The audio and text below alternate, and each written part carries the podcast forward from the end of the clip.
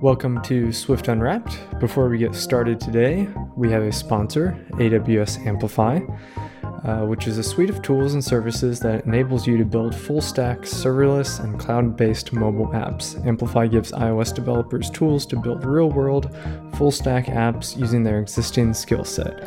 No need to have deep knowledge around backend, DevOps, and scalable infrastructure. Amplify handles that for you. Using Amplify, you can quickly get up and running with hosting, authentication, managed GraphQL, and REST APIs, serverless functions, machine learning, and storage for files like images, videos, and PDFs. Amplify is free of charge. You only pay for the backend services your application uses above the free tier. You can check it out at awsamplify.info slash iOS. Today, we'd love to talk about a new project that was recently introduced in the Swift.org uh, suite of projects and Swift.org blog by Karoy Lorentey. Uh, it's the Swift Atomics module. This is some very low level stuff and we'll definitely be uh, over our depth talking about this. Uh, but we'll give it a shot anyway because this stuff is pretty cool.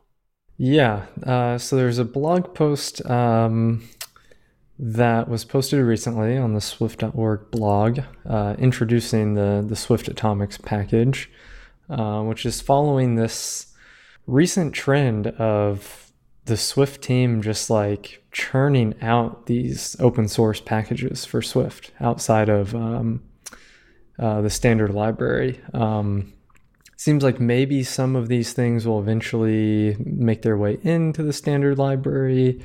Um, I'm not sure about Swift Atomics specifically, but um, some of these other packages. Um, but yeah, just kind of a side note on that. I mean, I, I really appreciate how well put together these packages have been. Um, and it's really nice to just see all of this, um, all of this work uh, coming out, being open source, um, and quite useful packages as well. Right. There definitely does seem to be a big push lately, um, especially with server side uh, projects. Um, we've seen uh, one just today about service discovery um, for Swift services. Um, now, this is more generally applicable uh, than that, although there's a big asterisk in, in the blog post and, and really just overall in the announcement here that um, most people probably will never need to use this directly. Um, but uh, still, it, it, has uses in all sorts of applications, not just um, server side services, uh, but applications, uh, libraries that are meant to be cross platform. Um, but uh, we should start digging into what this actually is. Right. It's actually it's a bit ironic to release this uh, well put together package um, that that implements these difficult to implement, typically error prone uh, operations, um, and then say, please don't use this unless you absolutely have to. Um, the they compare it to using the unsafe APIs in the standard library. Um, so I think that's enough for me. Maybe we should just end the episode here. um, yeah, it. This is really a set of extremely useful but very primitive tools. Um, primitive in the sense that they they are very low down the stack, not primitive in simplis- simplistic uh, sense of the word.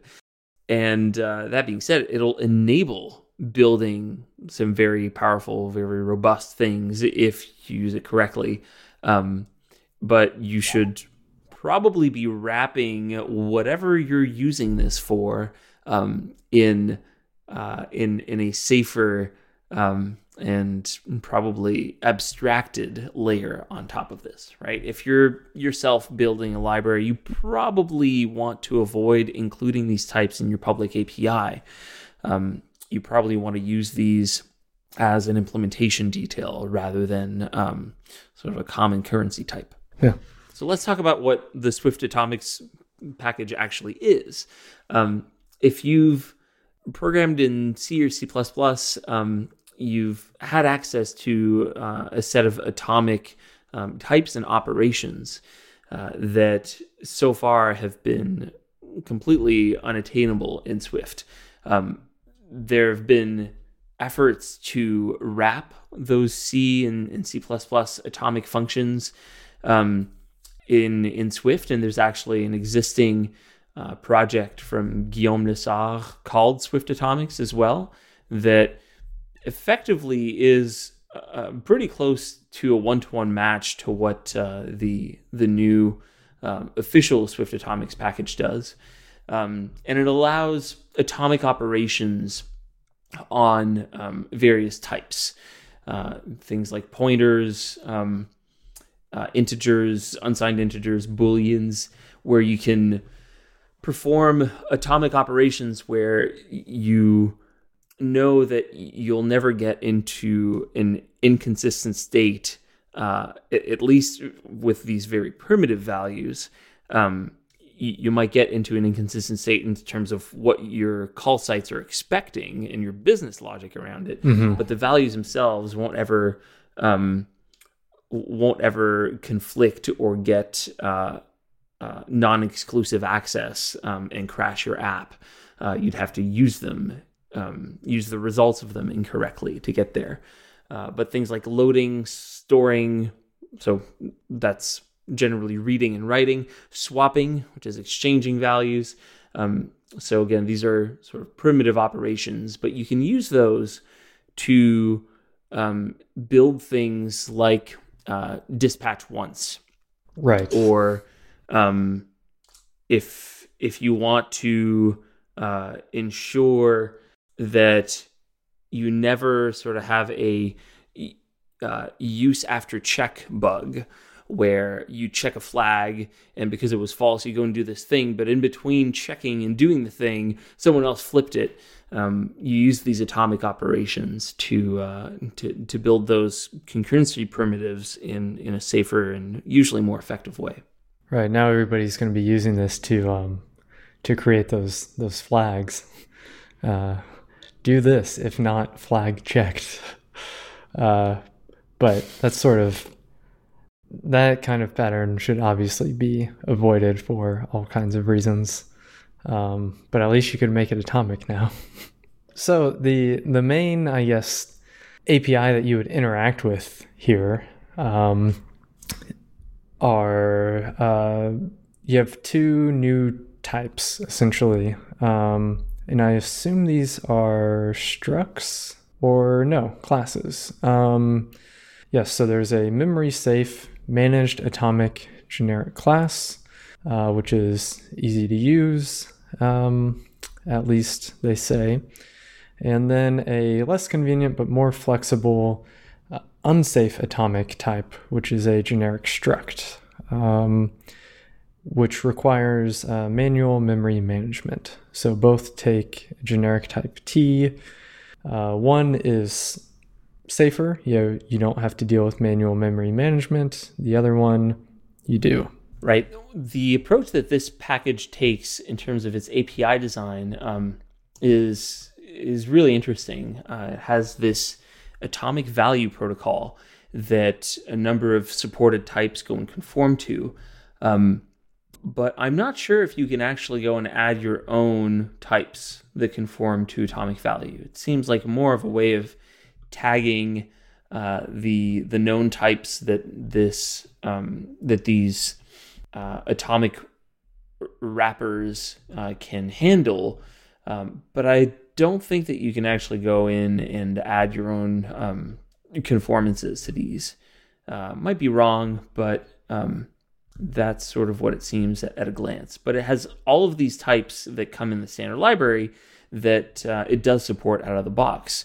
Um, managed atomic is uh, a generic class, and so you can you can parameterize it or you can specialize it on uh, all of, most of the various flavors of int, int, in 64 and 32, 16, 8.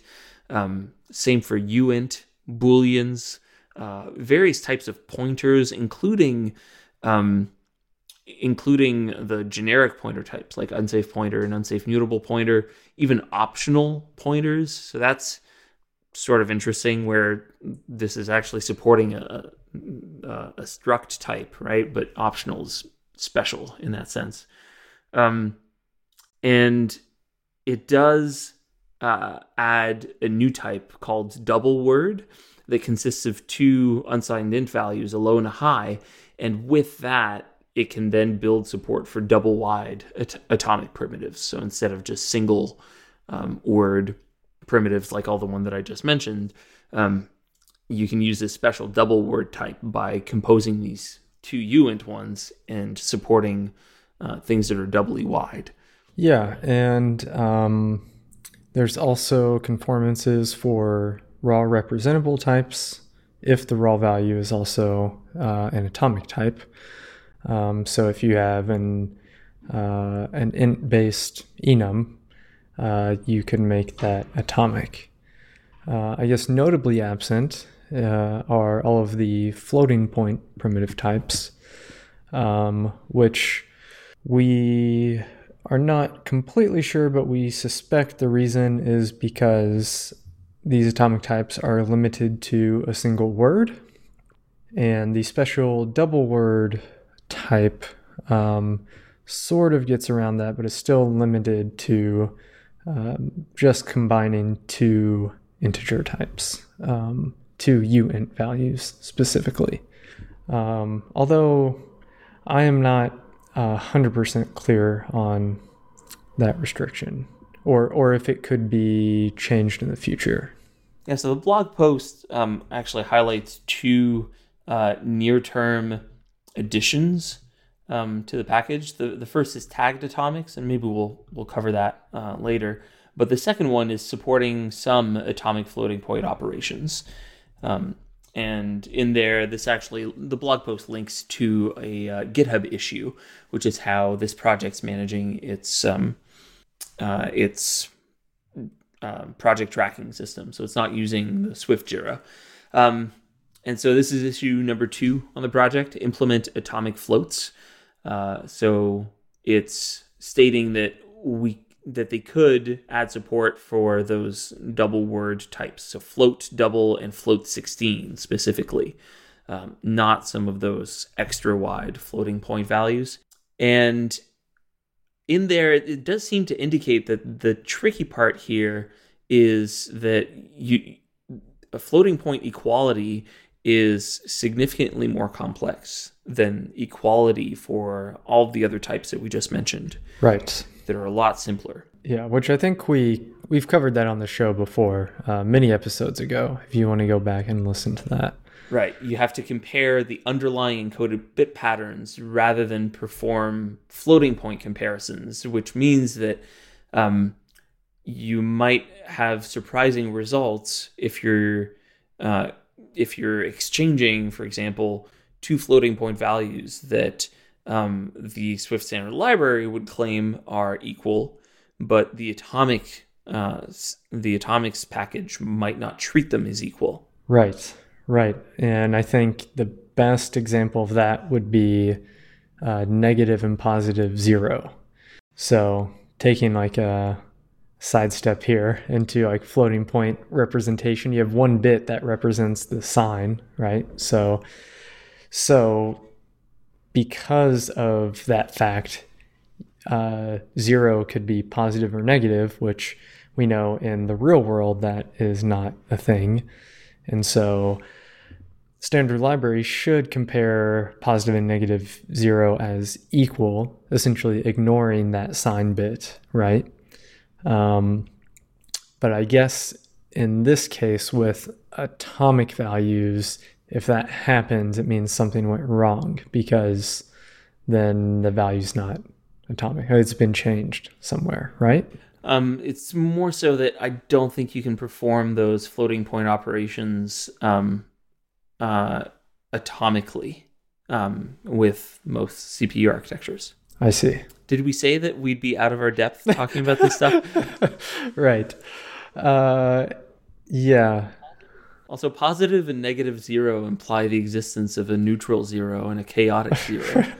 Do those exist? Uh, they better. Yeah, I hope so. Uh, and then yeah, and then there's NaN, um, which is usually a specific uh, bit pattern. I can't remember if that depends on architecture or the size of the type, um, but Well, there's a lot of not numbers. right, There's um because they can be signal signaling NaNs, um, and they oh can right, have yes, So it's it's not like it's not a an obvious bit pattern. Um, it's like all of these. Uh, I don't even Right. know, but there is a lot of possible uh, not a number um, instances. right, yes. I vaguely remember this now. Um, yes, it is much more complicated than it seems on the surface, um, which is why I assume that uh, this issue is still open to implement atomic floats. There's some interesting uh, discourse in the Hacker News thread um, that was that was associated to to this being posted there. Um, as usual with Hacker News, um, you know, take everything in there with a grain of salt, uh, just like what Jesse and I say about uh, atomic stuff. Um, but uh, n- there was an interesting thread here about um, how someone was surprised, saying like, "Well, why would you recommend against using this? Uh, doesn't atomic mean that it's thread safe?" Here we go. And um, this, yeah, this goes back to what we were saying earlier a little bit, where um, the individual variables and the operations that you can perform on them might be atomic, but that is a f- that's far from guaranteeing that whatever series of operations that you perform on them um, is going to be safe in your domain. Right. Um, and there's not a lot of safety that you can apply um, as as a library author that will enforce that you're using it correctly without also giving up the entire purpose of the library, which is uh, this um, extreme performance. Right. Yeah, definitely important to note that atomicity is not thread safety. And it gets a little confusing um, to reason about sometimes and think through, but atomicity is mostly concerned about, um, you know, you, you store these bits, um, this set of bits, they all get written nothing comes in in the middle you don't end up with garbage so you wouldn't have an integer that's like half written uh, to memory and then another one comes in and writes in the second half Right. But it doesn't necessarily mean that um, as you're incrementing something, that uh, as soon as you say you're incrementing a counter on a hundred different threads at once, mm-hmm. um, it doesn't mean that as soon as you've incremented on one thread, it's immediately visible as that new value on the other.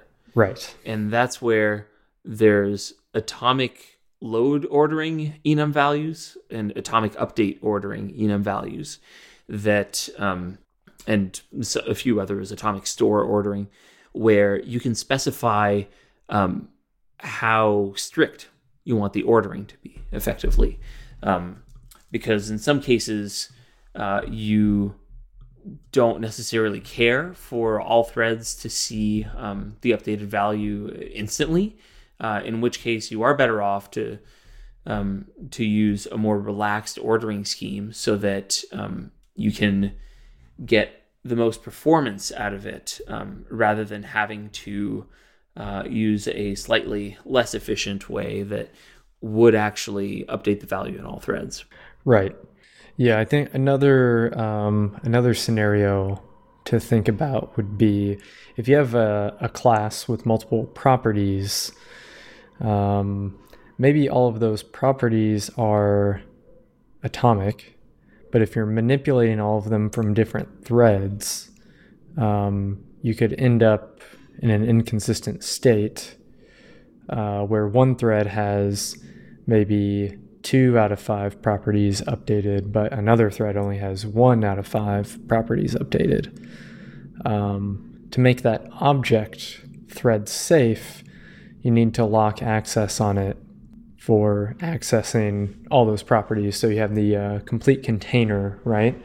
That's um, uh, to which access is uh, restricted across threads. Yeah, I'm I'm just reading through here um, the different atomic load ordering values that come in uh, the Swift Atomics module. It's it's not an enum, but it does have a, a raw value, and it only defines a, a handful of of uh, raw values. Um, there's relaxed, acquiring, uh, and sequentially consistent.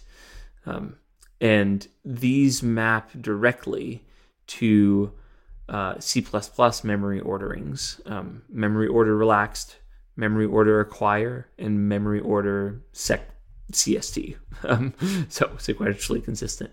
Uh, so good news if you're already familiar with these C++ memory orderings is that uh, yeah. uh, your knowledge can transfer over. Bad news uh, if you haven't because these um, aren't necessarily self-explanatory. And there's a to-do comment in here or fix me saying explain these ordering levels in more detail. Right. Are these actually um, the are these a result of LLVM primitives or was it actually just implemented oh here's what C++ does we'll do the same yeah it's bridging over more f- from C++ uh, the language than um, than things that are built into LLVM. I see. Yeah, and what's interesting as well is that um, this package does access uh, parts of the Swift standard library that aren't public, um, despite it being a project that lives independently from it. Um, it uh, it refers to some of its um, runtime implementations uh, dynamically or maybe not dynamically, but um, by by calling private parts of uh, the Swift standard library. Yeah, it's pretty interesting. There's also a lot of uh, gyb files in here, which I think we did an episode on that a while back as well, or we've at least mentioned it before.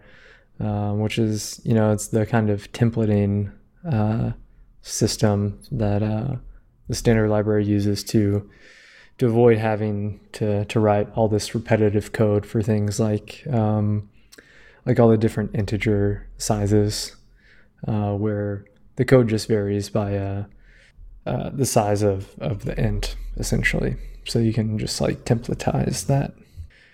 I don't know if templatize is a word, but it is now. We also briefly talked about it, it was more of an open question um, years ago on the show uh, we asked would it even be possible to build lock free data structures in Swift? Um, it might have been part of the um, episode on on algorithms that we had, mm-hmm. um, but we didn't really get a good answer to that. Um, mostly because again, it's out of our depth. Um, but this seems to to be the answer to that, where you do need a collection of atomic types and operations in order to be able to build um, a lock-free data structure. Uh, it still um, doesn't necessarily make it easy to build that. Uh, there's still a lot of risks in terms of getting it right, but it makes it possible. Uh, whereas previously, you'd have to write a chunk of it in a different language, uh, at least. Right. So there's a section in the blog post here discussing lock free versus wait free. And atomic operations in this package are guaranteed to have lock free implementations, um, which means they're not blocking and they don't even they don't ever need to wait on the progress of some other thread to complete. However, uh, there's not a guarantee of wait free operations. Um, and the post here says that this depends on the capabilities of the target platform. Um, some of the exposed operations may be implemented by compare and exchange loops.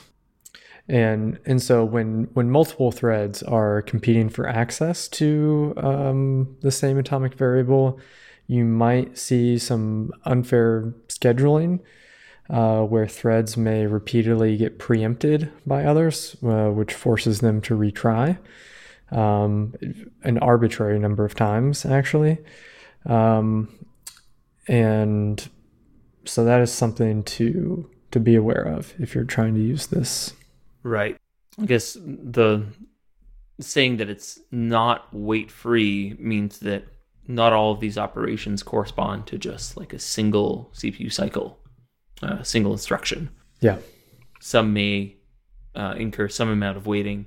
But I do, even though the article or nowhere in the package does it actually go out and outright state this, um, it does seem like in a lot of cases where you'd otherwise used a mutex or a spin lock or other sorts of locking mechanisms um, that you'll get uh, less waiting using these atomic operations than um, using those other mechanisms.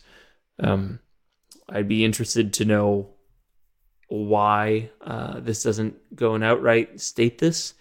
Um, it's possible that I'm misunderstanding, but that that is my understanding. All right. Well, I think we will just end the episode there. If we discuss this anymore, we will definitely be in over our heads. Um, so we'd like to once again thank uh, Amplify. Again, you can find them at uh, awsamplify.info slash iOS. And if you enjoy the show, please do leave a review on iTunes, and we'll see you next time.